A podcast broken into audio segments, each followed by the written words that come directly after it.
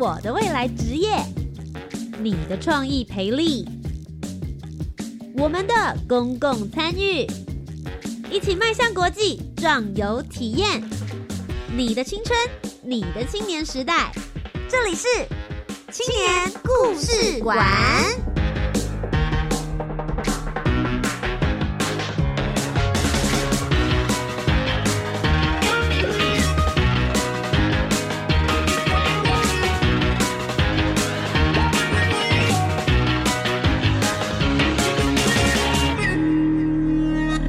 一位青年，一个故事，改变与感动就从年轻人开始。欢迎来到青年故事馆，每周三晚上的七点零五分到八点钟，在教育广播电台，跟你一起聆听属于台湾青年的故事。我是节目主持人涂杰，今天节目当中呢，又要来跟大家聊一聊有关于青年志工了。我不晓得大家对于志工的感觉是什么，或者是在 NGO 组织里面工作。我之前其实访了很多 NGO 组织的人，他们来到节目当中的时候，都说他们最常被问的问题是：请问在 NGO 组织吃得饱吗？穿得暖吗？你们都还好吗？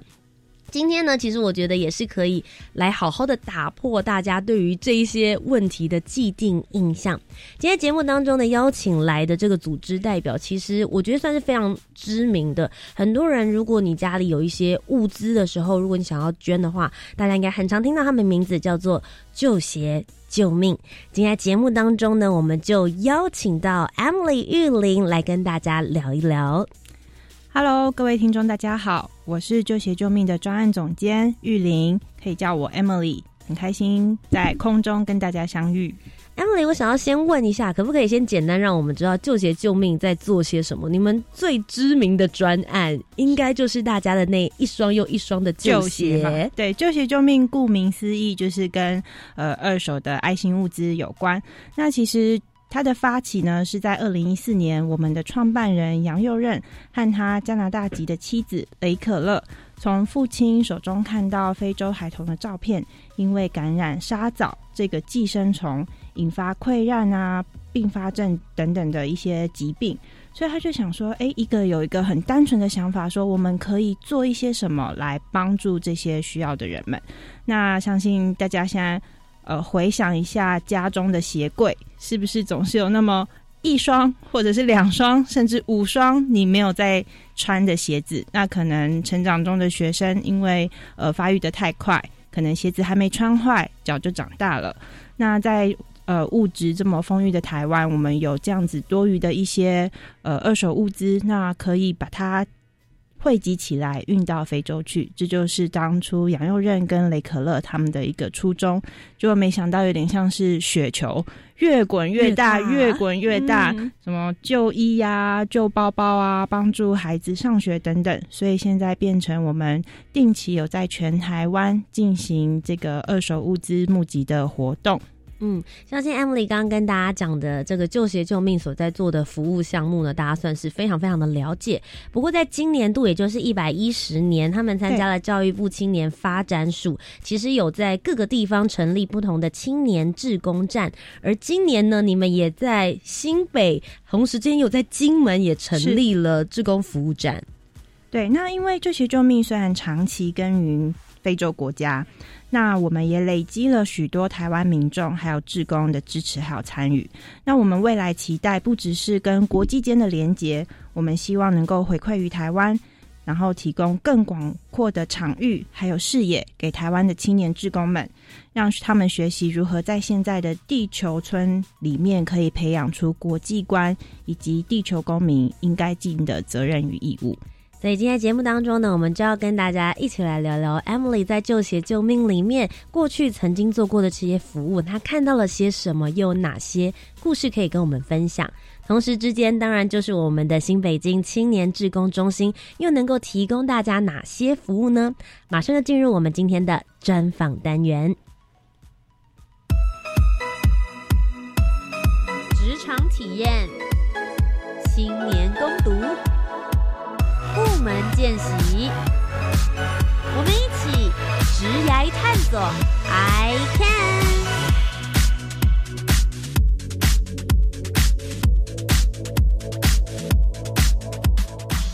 刚刚在节目的一开头呢，我们已经先了解了救鞋救命，也大概知道了哦，他们成立了一个新北京的青年志工服务中心。但是 Emily 自己本身究竟为什么会跳入 NGO 组织这个坑？同时之间，她在服务的过程里面又有哪些经历呢？今天我们就来好好听听她的故事。Emily，首先先问一下，你本身原本不是念志工系的吧？对不对？不是，好像没有志工系这个课程。嗯啊，应该有社工，社工，对，社工，对，工作者。对你原本念的是跟财经经济相关的。对，其实我大学的时候修过经济，然后最后是企业管理系毕业的。嗯，但是哎，其实毕业后我也像我的一般。的同学就是有进入职场啊，也到科技公司去当过国外业务，就是跑遍东欧，然后欧洲的一些国家去做呃拜访或者是参展等等的。但是就觉得哎，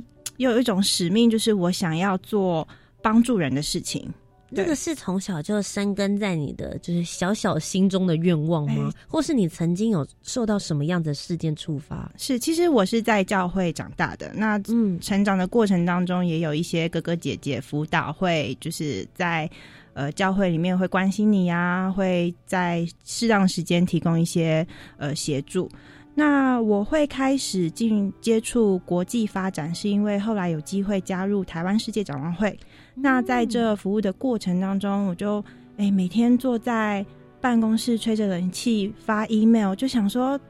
发展中国家或者是艰困地区，到底它的真实生活样貌是什么？就是怎么哎伙伴国的同事一下就说我们办公室断电了，我们办公室停水了，然后我的孩子发烧了，我的家人出车祸了，就觉得哎他们的生活和什么状况好像。这么的多，那到底这些国家的生活样貌是什么？所以我就呃辞掉工作，然后报名了国合会的一个海外长期志工的计划。嗯，我就到了南太平洋的一个岛国，叫做土瓦鲁，待了一整年，体验什么叫做艰苦生活。之后回来就是更定定说，哎，我未来是想要走国际发展跟呃社区营造的这个这个路线。跟我们聊一聊你刚刚去到的那个小岛国，叫图瓦鲁。我相信有很多的听众朋友都跟我一样，我们对他几乎是一无所知。突然之间跑出这个名字之后，我们还会思索一下它在哪里呀？然后大概会是什么样子的文化？对，一般我讲到土瓦鲁，这时候我就要。借用我的 PPT，就是我就要秀一下地图，让大家知道它在呃太平洋上的哪一边，对对，哪一个位置。那其实图瓦鲁它目前还是台湾的邦交国，对，所以我是透过国合会的这个志工服务计划派遣到当地去的。那岛上的生活其实非常的简单，因为就是整天看海，没有什么休闲娱乐，对，所以在当地就是要呃懂得跟自己相处。那其实水资源就是我第一次在艰困国家中体会到一个是非常重要的一个天然资源，因为岛上没有任何的淡水，完全看天吃饭，有下雨就有水，就跟台湾现在一样。台湾现在，哎，大家其实家里水龙头还是。呃，一打开可以有有水可以有水可以喝，干净的水能洗澡。没错，顶多目前还是限水嘛。对，但是图瓦路真的是没下雨就没有水。天哪，那他们的储水系统呢？也没有水库？当然没有水库，因为它就是一个小岛，珊瑚礁岛这样子。那对，所以它的集水方式是透过雨水从屋顶上收集之后，流到家家户户旁边会有。一顿两顿的大水桶，OK，那就是有，所以才刚说有下雨就有水，三个礼拜没下。的大水大水库对对对对对对，所以三个礼拜没下雨，那个水水桶里面的水位就慢慢的降低，就会它就越来越忧愁。没错，就像我们现在看到水库慢慢降低一样的焦虑这样子，嘿。那你到那边去之后是做什么样子的志工服务呢？呃，我在当地是做英语教学，嗯，就是虽然图瓦鲁的官方语言是英文，但是也不是每一个小朋友的英文都这么流利。那也是用图瓦鲁语去做英语授课，所以我在当地有点像是外师的概念，但是对我自己也是一个很大的挑战，因为英英语它是我的第二外。第二语言是，那我要用我的第二语言来教英文，其实呃，对我的一个自我成长或者是呃，就是学习进修的部分，也是呃，我觉得虽然是当志工，但是它是完全性的突破我的舒适圈。嗯，也自己也有学到东西了。，对对所以后来从图瓦鲁回来之后，接着你就投入了救学救命了吗？对对，我就是呃，其实就是很清楚自己想要走这条路线。嗯那其实我过去也呃在台东的一个基金会也待过台湾的偏乡，因为就是哎。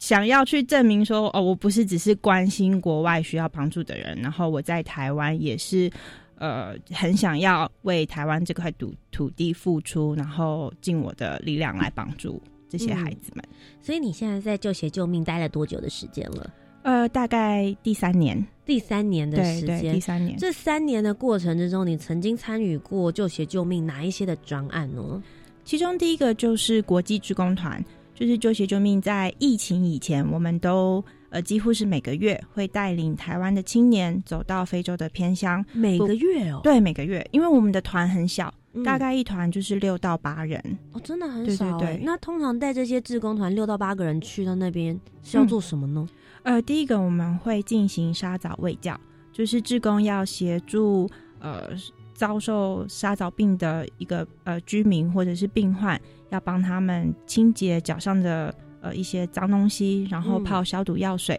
嗯最后再涂抹凡士林，让沙枣能够呃阻绝氧气闷死在里面之后，借由身体的新陈代谢再排掉。我觉得其实对于很多台湾的听众朋友或是我来说，大家可能比较没有办法想象，因为我觉得。可能有人会说：“哦，我在外面的土地上面奔跑啊，我是一个脏孩子，或是我是山上的孩子。”那你们真的不知道说，真的会受到沙枣侵袭的状况会是什么？台湾真的算是很干净又很安全了，对不对？对，第一个台湾的公卫系统或者是大家的公共卫生的这个观念非常的好哈。嗯，那在当地第一个呃比较落后，然后加上有沙枣的这个问题，所以呃不管是大人小孩都有机会感染沙枣。嗯那其实感染沙枣不可怕，因为它就是一个寄生虫，它不会，其实它本身不致命，致命的是当它寄生在你的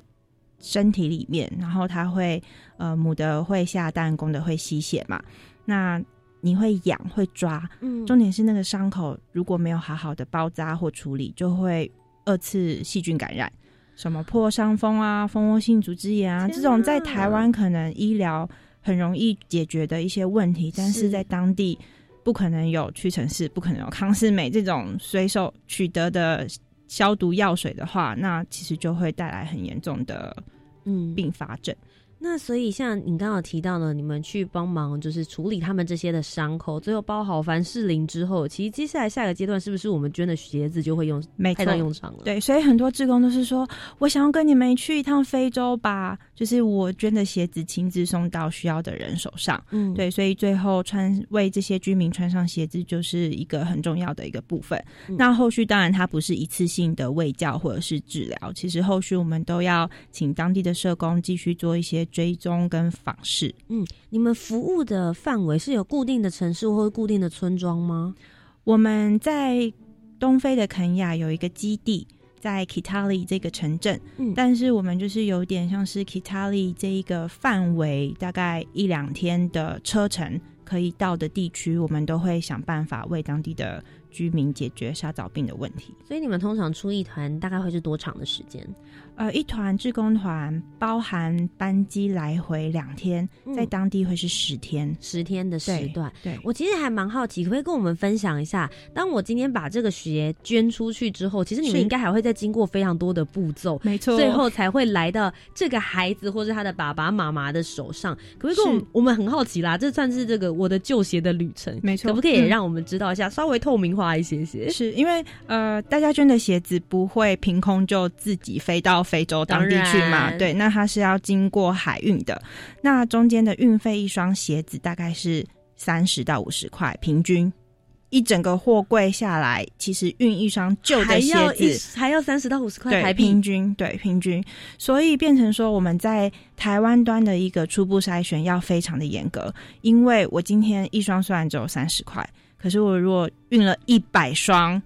其实不能用的对不能用的嗯。鞋子过去就是好几千块的一个费用。嗯。是，所以我们在前端会，呃，第一个台湾的不管是个人或者是团体职工，都会到我们新北市的仓库进行物资的分类整理，嗯。然后呃挑选过后，我们严格把关，工作人员最后还会进行第二次的筛选，严格把关之后，我们才会让它呃封箱上货柜运出去，这样。那其实，在捐的时候，我们是不是也有一些可以自己注意的东西？对，所以这个也是我们一直在透过官网或者是社交平台去跟民众宣导的，就是，诶，大家虽然很想要做爱心，但是这个爱心为了不要造成浪费，就会请大家务必严格的帮我们先自己筛选，折一折那个鞋子的底部有没有因为放太久而焦化、脆化等等的。那有一些的小破损，虽然你会觉得啊，这个还可以穿啊，但是因为想象那个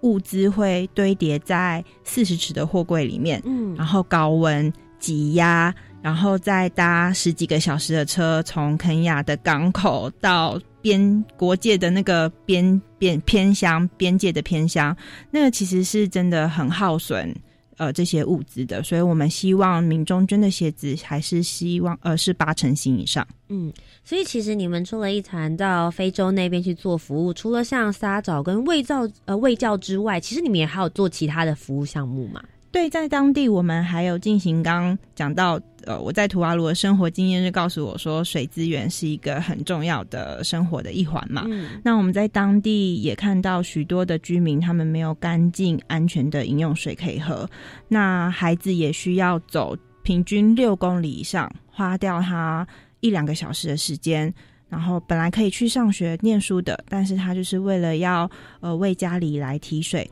就会牺牲掉他上学的时间。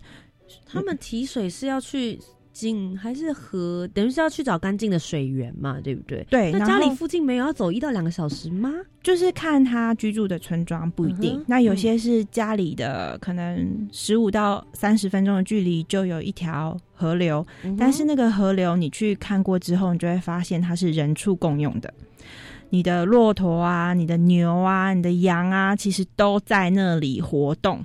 所以他他们他们取的水就是会从那个河流里面提到家里面，然后去做生活的一个饮用。那这个真的是我印象最深刻的一个部分，因为嗯我就带着志工陪着当地的妈妈去提水，我们就很开心啊，大家觉得哦提水好好玩，本来以为是一个体验娱乐。但是提完水回来之后，跟着妈妈一起用那个水，呃，煮芋头啊，煮玉米啊，或者是呃煮一些菜等等的。那当妈妈把煮好的菜端到你面前的时候，你心里面想说：“天哪，这是我刚刚提的那个充满青苔或者是浮游生物的水，我要吃吗？”对，因为本来你会觉得说：“哦，那个是他们的生活，是那个是他们的习惯，这就是他们的方式。嗯但是今天他跟你产生连结，就是在你要吃下他为你烹饪的这一个大餐的时刻，你终于知道为什么有干净的水是这么的重要。对，所以以我们在当地呃，就是会为居民开凿深水井，就是借由太阳能马达，就是抽取一百五十公尺深的地下水是干净的，那孩子喝了以后就比较不会遇见呃，就是腹泻啊，或者是相关的疾病。哇，他们看到那个水涌出来的时候，应该很开心吧？超开心！最近我们的那个社群呃网站，就是嗯脸书有 PO，就是孩子呃在那边跳舞啊，就是当水井挖好，我们要去冲刷那个泥沙的时候，孩子就在旁边手足舞蹈的一个影片。其实看了真的会很激励我们自己工作人员啊，知道为什么我们要做这个呃坚持做这件事情。嗯，因为其实，在台湾拿到水真的太容易了，真的我们真的就是扭开水龙头，到处都是干净的水对。但没有想到说，其实前面要再经过很长时间的开发，是然后真的我们才能够拥有对，才能够拥有这么大家觉得很平凡的幸福。其实对他们来说，也许是呃很难这样子唾手可得可以获得的资源的。所以你们去做了这样子的水资源的嗯协助。那除此之外呢？还有一个就是大家捐赠物资的那个运送过去的货柜，我们也会呃尽量把它留在当地，改建成孩子们使用的教室啊，或者是医疗中心、社区中心、诊所等等。嗯，就是因为它在偏乡来说是相对坚固的一个建筑物。是。呃，我甚至听过一个育幼院院长跟我分享，哈，他就说：“谢谢你们台湾的货柜，因为有这个货柜的话，我的孩子就不用跟老鼠抢饭吃。”我就想说，什么老鼠？对，因为他说过去他们育幼院的粮食都是储存在木头做的那个储藏室，那木头做的大家都知道老鼠很会啃嘛，对，啃一啃就哎钻进去跟孩子就是争夺那个面粉啊、玉米啊等等的粮食，那。的收到这些救命捐赠给他们的货柜屋改建成教室或者是储藏空间之后，他们的食物就可以存放在一个真正安全坚固的空间了。所以这真的是我我去到当地之后才才亲眼见证到说哇，原来呃我们觉得。很不起眼的货柜，在当地却是这么珍贵的一个资源。我很好奇，Emily 可不可以跟我们形容一下？因为你知道，在台湾，我们住的地方就是钢筋水泥，然后非常坚固的房子之内。他们当地，比如说不论是教室啊，或者他们自己住的住屋，对，难道都是货柜吗？对他们来讲，如果货柜是一个这么……呃，算是还蛮不错的一个空间位置的话，那他们到底住什么？对他们居住的环境呢？是呃，因为广播节目没有办法透过图片来跟大家呃做说明，但是大家可以想象一下，就是你真的平常在报章杂志新闻上看到非洲偏乡学校简陋的照片，真的就是我们实际上看到的现况。木头到木头吗？没错，就是第一个，它的教室的围墙可能就是几根木头。然后屋顶是铁皮屋，然后比较好一点的会有所谓的土墙。土墙的话，它就是牛粪或当地的泥土，因为牛粪那个它的稻就是牛吃的草嘛，其实就是非常好的钢筋结构。OK，对，所以它和土之后，其实它是会相对坚固的。但是你们知道土墙？经过大雨冲刷一两天之后，其实它就会，它会掉，它会松软。嗯，对，所以其实，在肯亚过去几年就一直有出现，就是学校的墙壁倒塌压死孩童，让学生受伤的事件。对，所以这就是为什么我们一直希望台湾运过去的货柜就不用再花一笔运费把它运回来，就是留在当地改建成刚刚形容的更坚固的教室，供他们使用。哇，我们真的是没有想到，就是在台湾来说，大家可能觉得住货柜屋是一种体验，是，甚至有人现在把它弄成一些什么小宅啊，我可以移动啊，等等，是是，可是比较文青的一个设计。对，可是对于当地人来说，其实就是一个非常非常棒，可以遮风避雨，然后没错，也不会有任何倒塌的状况会压到我们的小朋友的很好的教育空间。今天节目的第一阶段呢，Emily 跟我们分享了救鞋救命在非洲所做的一些服务，同时之间他也有提到，其实。在疫情之前，他们每个月都会出团，带六到八个志工，我们一起实际的把大家所捐出来的鞋子带到非洲那一边去。我们也做了卫教，做了活化水资源，当然也会有一些教育方面的计划。究竟 Emily 实际在这些过程之中又看到了哪些故事呢？我们在下一阶段继续来听她的分享。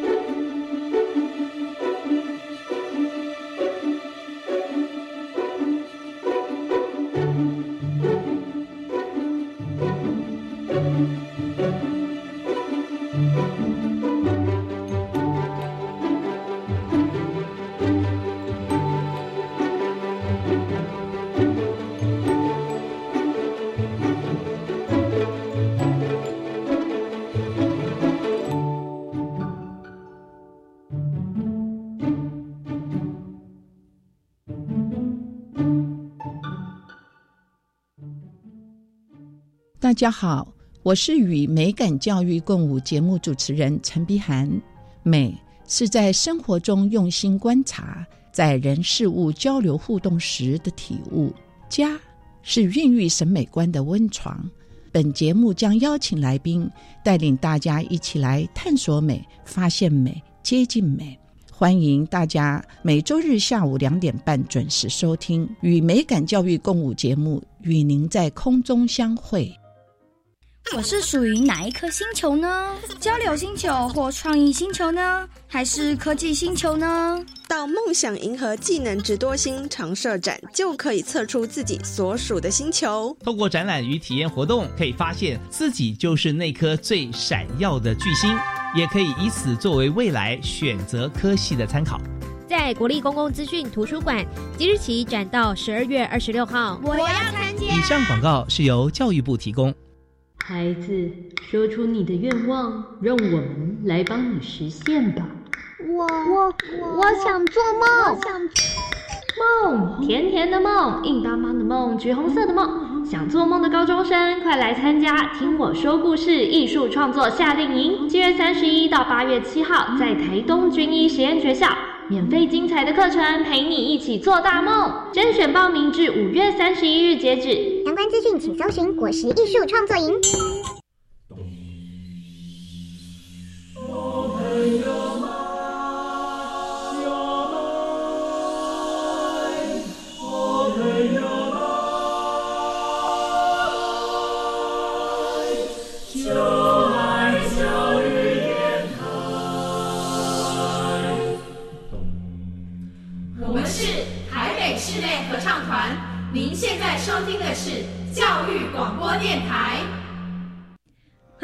青年故事馆，我是节目主持人涂杰。今天节目当中呢，为大家邀请到的是救鞋救命的 Emily。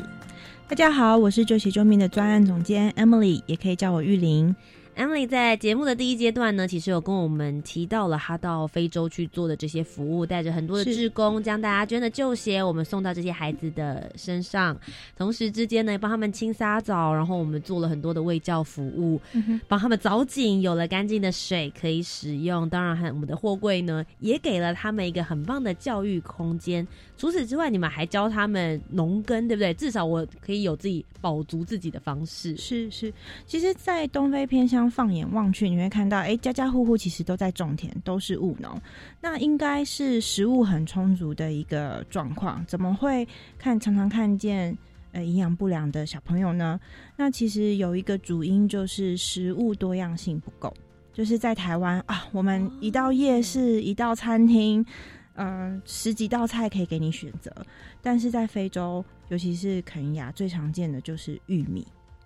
对，什么餐都是吃玉米，那导结果就是孩子们的营养摄取就非常的单一，都是碳水化合物。那其实，在成长发育阶段，最重要的是蛋白质。蛋白质。对，所以我们透过养鸡农耕计划呢，希望呃教导他们怎么呃正确的饲饲养鸡只。那鸡生蛋，蛋生鸡。那孵出小鸡之后，可以把多余的鸡只卖掉，去换成大一点的鹅啊、羊啊，最后换成牛。其实我们有好几个家庭都是透过这样子成功的去翻转他们的一个生活形态。嗯，那其实你们在那边服务的过程里面，一定会看到很多让你们觉得很印象深刻的事件。同时之间有一些议题，你们也在这之中会慢慢的开始发酵，对不对？是。那除了刚刚稍早有提到的那个水资源的重要，就是你真的会于心不忍去看到你服务的家庭，他们取用的水是这么的不干净。那另外一个我印象很深刻的是，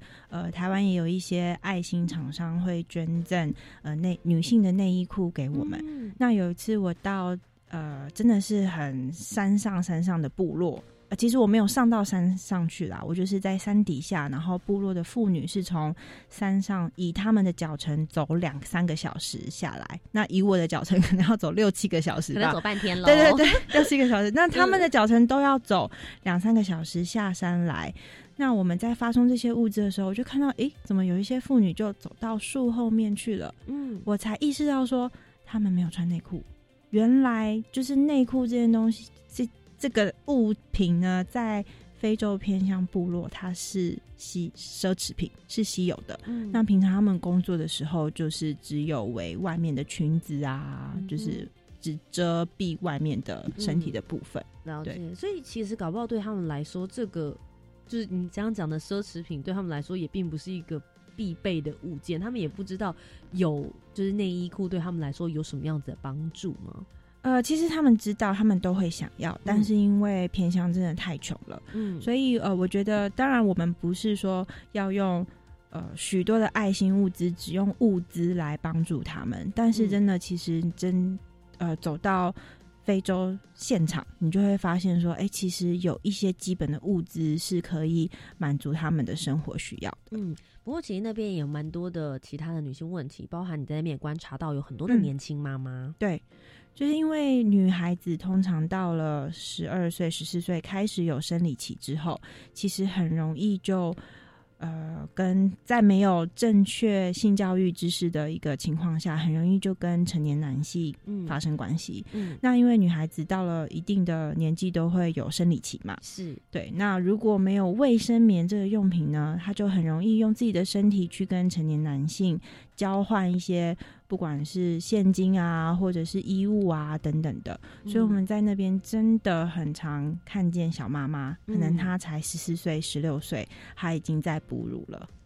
对对这对我们来说可能就国高中生左右的年纪而已，哎，是啊，所以真的呃，有时候我带青年职工去到当地，我就会因为你知道呃人种不同，其实有点难知道对方的年纪，嗯然后我就会特地跟职工说：“来，你跟这位妈妈聊天一下，认识她一下，知道她几岁。”嗯然后职工说：“天哪，她还比我小六岁，等等的。”他们都会很惊讶，但是他们的人生就是从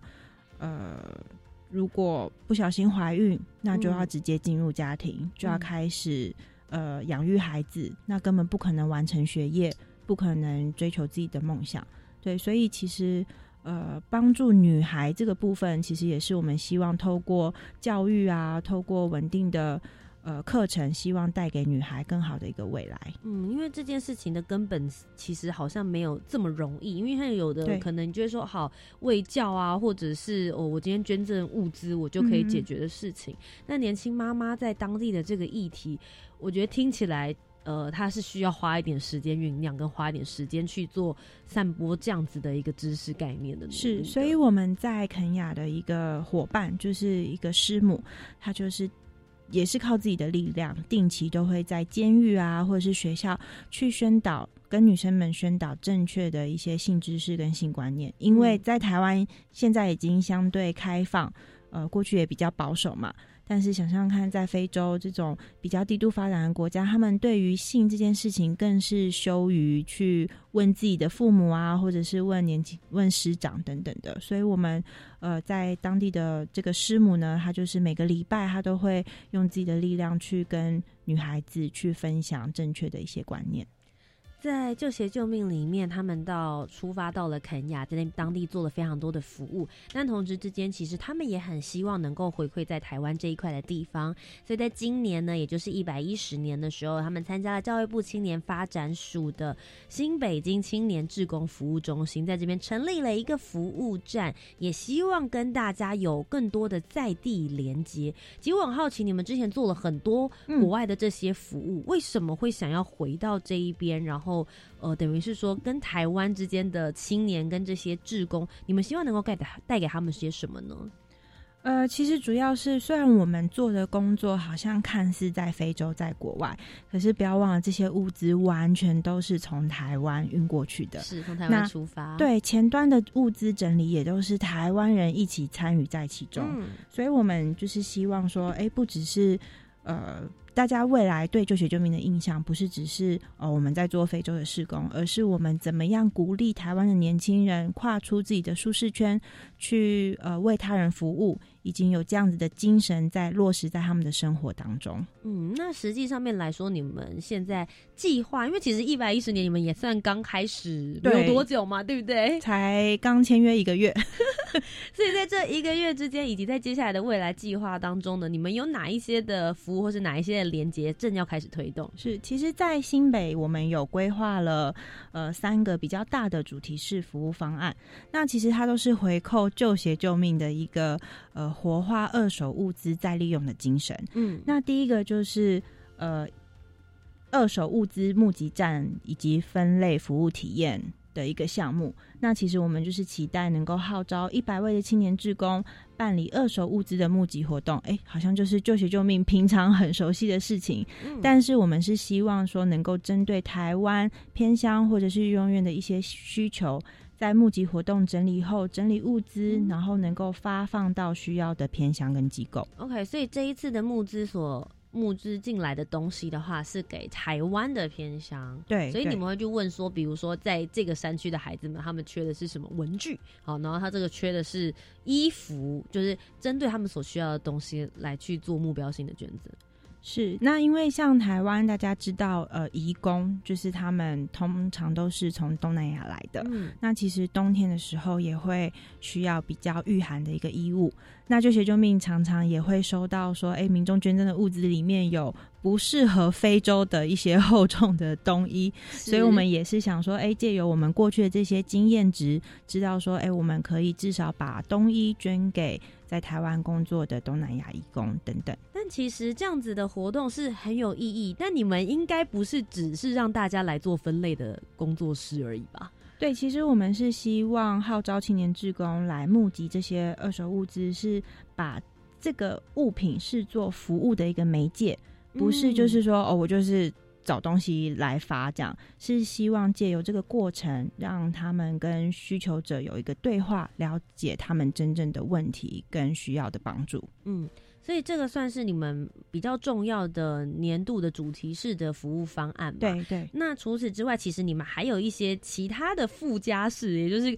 更多的分支，也希望让大家能够呃有机会参与更多。是。那第二个服务方案就是叫做 Resoap。肥皂净水不是因为我发音不标准哈，这个肥皂我们现在改成叫回皂，就 resoap。对，resoap，我们是希望回收家庭啊、企业使用过，但是比如说你去住旅馆、饭店，你就是使用过一次性，然后就就小块的肥皂嘛，就没有再继续用了。是，那我们希望收集这些闲置的二手皂呢，重新制作成玩具皂中皂。就等于说，在呃溶解，就是溶解这个肥皂的时候，在里面放置一个小的公仔玩具，其实会鼓励小孩子去洗手这件事情。哦，有一种健达出奇蛋的感觉。没错，没错，就是当你哎真的养成洗手习惯，然后固定洗手，等到肥皂用完那一天，你刚好也可以获得一个玩具当做奖励，这样大家会觉得很期待啦。是是，也搭配这个去教导呃儿童啊，或者是幼儿。请用肥皂洗手的一个卫教观念，所以这个最主要是希望能够号召青年来制作这些回收皂吗？对，我们其实会进到各个单位或者是学校，然后协助他们进行这个肥皂的重新再制。对，我们会进到不一定是要青年职工来，但是如果有单位有学校愿意跟我们配合，其实我们可以进入到学校去操作。了解。好，那这个的话是刚刚讲到的回收皂，接着你们还有一个叫做代代相传的计划，是它也是一个呃环保购物袋活化的活化利用的一个呃服务方案。因为诶，大家想说，因为环保，我们就会出现很多布织布啊，或者是纸袋的这些环保袋，但其实它没有经过一百多次的利用的话，其实它比塑胶袋还不环保。还伤对还伤，因为你看你你其实你的布织布好像布织布的环保袋大概也就是用那么一两次吧，对，所以我们是希望也让青年志工去把家里闲置的这些环保购物袋收集起来，然后把它放置在不管是大卖场啊、传统市场啊，或者是愿意响应的商家，让购物的人就可以哎随手取得这个环保购物袋，他们也不用再花一两块去买塑胶袋。我觉得其实这个想法蛮好的，因为像我前一个礼拜就跟家人一起逛大卖场，我们真的就是忘了带就是塑胶袋去，所以我们就想说，好吧，那我们就每个人双手都捧满满。结果走到外面之后，他们就有几个抽屉，对，那抽屉里面就是所谓的这些回收啊，大家在家里用不到的那些纸袋，然后就真的，我看他们每天都会有人自己去补，大家就是一个很自发性的行为。哦，我回家我自己整理整理我的，然后就把它放到这边来，那有需要的人就可以自己拿走，可以增加这些袋子被使用的可能性。没错，那其实我觉得这种时候。呃，就是从一个组织开始发起，大家知道有这件事情之后，慢慢经过的人，或是。曾经有受到这件事情受贿的人，他会变成一个习惯。对我就会觉得，像我现在就会回家整理自己的袋子，然后再把它拿到那个大卖场去，因为你知道它会能够帮助像上次一样忘记带的人。对，我就觉得这样子的方式，其实它是一个除了行动之外，它有时候是一个意识的传承。没错，慢慢的宣扬能跟扩展，但就是要先有一个单位开始嘛。对对，所以我们就是希望透过新北京职工中心的这个主题式服务方案。呃，跟更多的青年还有学校来配合，让他们呃慢慢的养成这样子的一个习惯跟意识。嗯，不过其实呃，大家会讲到说，哎，新北京，通常就想说，哦，他应该应该就是在新北市做服务，但蛮特别的，那个“金”指的不是金山，而是金门哦。对，我们也很期待能够到金门去进行一些比较特别以及符合当地文化的一个服务方案。嗯，那因为金门大家。呃，想到的一定就是海边嘛。是。那除了最容易达到的近滩以外呢，其实我们是希望融入金门传统捕鱼方式，叫做牵网，就是希望带领志工去了解过去。金门当地人是如何在生活和海洋生态中取得平衡？我有问题，所以牵网是一个什么样子的形式？可以稍微跟我们聊一下吗？它其实就是一个最简单，就是不是那种渔船，然后就是开过去，然后大量捕捞。它其实就是一个人工的捕捞方式。那它是就是不会造成滥捕啊，然后会也不会去捕到真的很小很小的呃幼苗的鱼，所以它是可以。呃，带为当地的生态带来一个平衡，就是人就是取自己居民需要跟够的量就就可以了，不会造成一个滥捕。嗯，但是其实像现在这样的传统模式，是不是其实很少渔民在用了呢？对，所以我们才希望带领新的年轻人去认识跟体验，哎，为什么传统文化过去他们是这样子进行？嗯，那其实今天 Emily 大家跟我们分享了有关于他们的这个青年志工服务站究竟在做些什么服务。其实有一个很目标的主轴任务，同时之间也有很多的支线任务，可以让大家。其实很多人会想说啊，做志工我是不是一定要给自己一个很长远的目标？我要做多久或者什么？但我觉得其实你只要有心，在你有。空的时候，能力范围所及，然后就可以来去做这些不同的小服务、小活动，其实也是一个付出的一种模式啦。没错，其实最重要就是你看见需要，采取行动，你就是一个服务他人的职工了。我其实蛮想问，因为其实 NGO 组织在前面开头的时候也有提到，大家都会觉得你们好像很辛苦，或者是哎在里面做职员啊，你们可能会有这种。各种生活上面可能会看到很多别人的需要，然后你们会做很多等于是利他的事情。有时候常常好像会常常忘记自己。我想知道你们在做服务的过程里面，是不是也真的会有遇到一些挫折跟挑战的时候？呃，其实最大的挑战，因为呃，网络上有一些言论，就是会去怀疑或者甚至批评说：“哎，你们救协真的是在救非洲，还是在害他们？”因为就是说，哎，太多的物资啊，会不会导致当地的一些什么纺织产业倒闭啊、制鞋工厂倒闭等等的？但是因为这些的呃传闻或者是想象，其实都跟我们在偏乡看到的现实不一样。因为我们看到现实就是他们有沙枣的问题，然后再来是最根本的呃原因，是因为贫穷买不起鞋子，所以我们希望透过更各项的发展计划来。一步一步改善他们的生活，帮助他们自力更生。嗯，那你们自己会用什么样子的方式？比如说，你们会在发澄清文，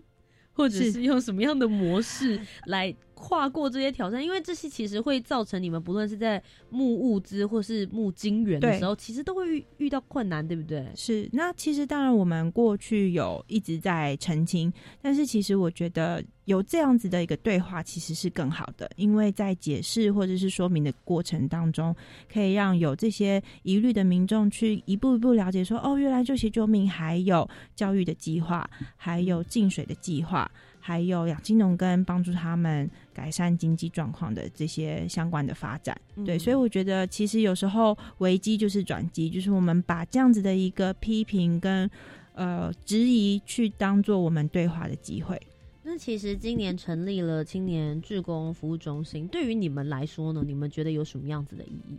哇，就是让平常的业务更加的繁忙了。对，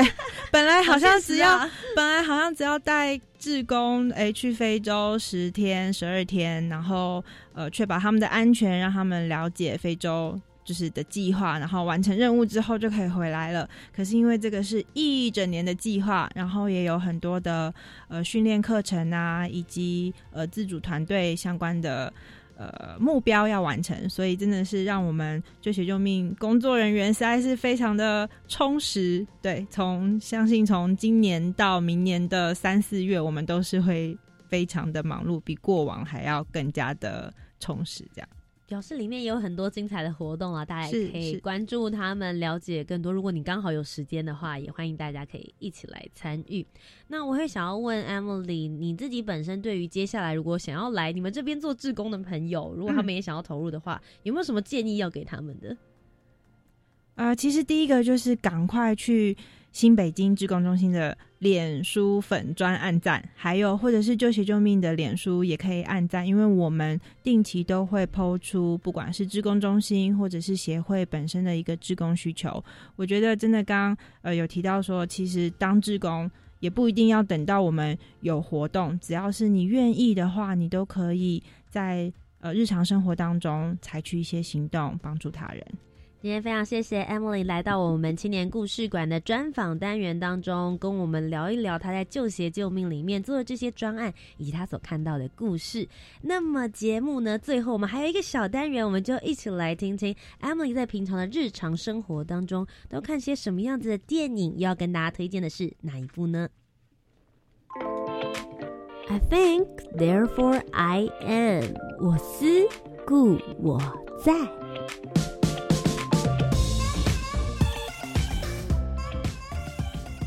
大家好，我是救血救命的总监 Emily。我今天要推荐的电影叫做《御风男孩》，它是一个来自非洲马拉维的真实故事。失学的农村小男孩威廉·坎巴宽在十三岁那一年遇到严重的旱灾，眼看见村庄的居民都要被饿死了。但辍学在家的威廉每天却溜进学校的图书馆自学，找寻所有电力发电的书籍。有一个梦想就在他心中发芽，他要用源源不断的风力来发电，点亮他的家乡与自己的未来。我自己看过了以后都超级感动的，因为从小到大求学的时候，我只有想要翘课，没有想要溜进学校。但是这个呃威廉男主角他就是想尽办法要溜进学校学习这些知识，我觉得那个求知若渴的精神真的是让我非常敬佩的。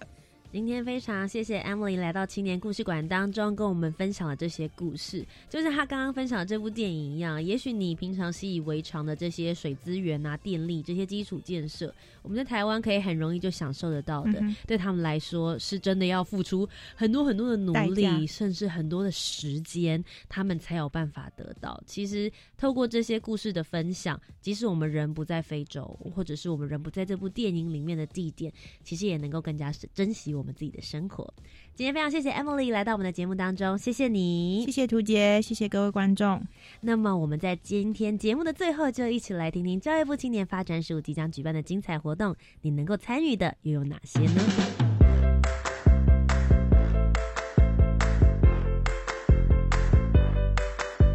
你想参加的活动都在这里，活动地图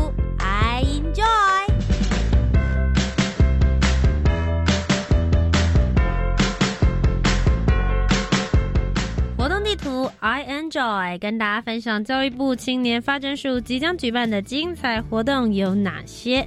首先是 I Use Voice 青年国际发声及蹲点研习计划，我们的第一阶段征件呢，从即日起一直到十一月三十号截止。欢迎十八到三十五岁的中华民国籍的青年组队提案。我们最高的补助金额呢是十五万元。在台湾呢，只要你办理有创意的国际活动，让世界看见台湾，就可以来申请了。那只是要符合以下的条件哦：一、邀请参与国家呢要达到三个国家以上。那要注意的是，中国大陆及港澳地区呢是不包含在内的。第二个呢是邀请参与的青年比例呢，需要达到活动总人数的二分之一以上。青年海外志工服务的故事、摄影及影片作品，现在正在甄选当中。那我们目前的收件截止时间呢，是到五月三十一号截止，也就是五月底。那这个活动最主要是希望可以鼓励青年用文字、照片或是影像记录的方法来传达海外生活的一些情境，还有发生的故事。那我们这个呢，三种的作品类型，我们都会取前三名，还有佳作的部分。只要你有获奖的话，就可以把你的作品呢放在青年海外和平工作团的特展当中，我们会进行展示，可以分享给更多人。那所以邀请十八到三十五岁的青年，只要你曾经从事海外志工服务，都可以来投稿哦。